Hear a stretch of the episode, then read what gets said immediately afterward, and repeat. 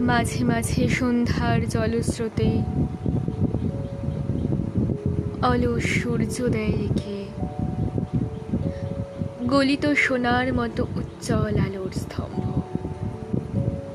আর আগুন লাগে জলের অন্ধকারে ধূসর ফেনায়।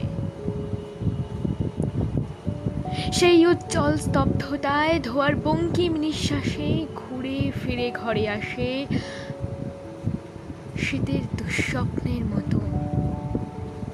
অনেক অনেক দূরে আছে মেঘ মদির মহুয়ার দেশ।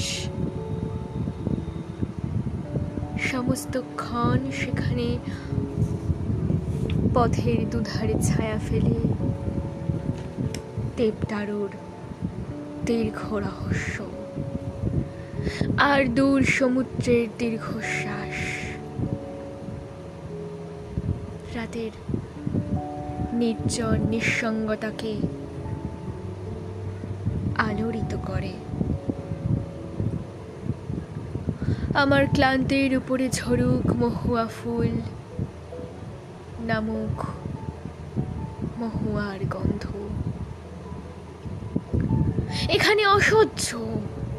নিবিড় অন্ধকারে মাঝে মাঝে শুনি, মহুয়া বনের ধারে কয়লা খনির গভীর বিশাল শব্দ। আর শিশিরে ভেজা সবুজ সকালে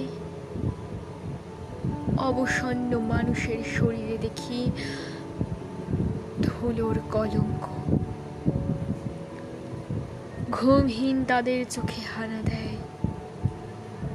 কিসের ক্লান্ত দুঃস্বপ্ন?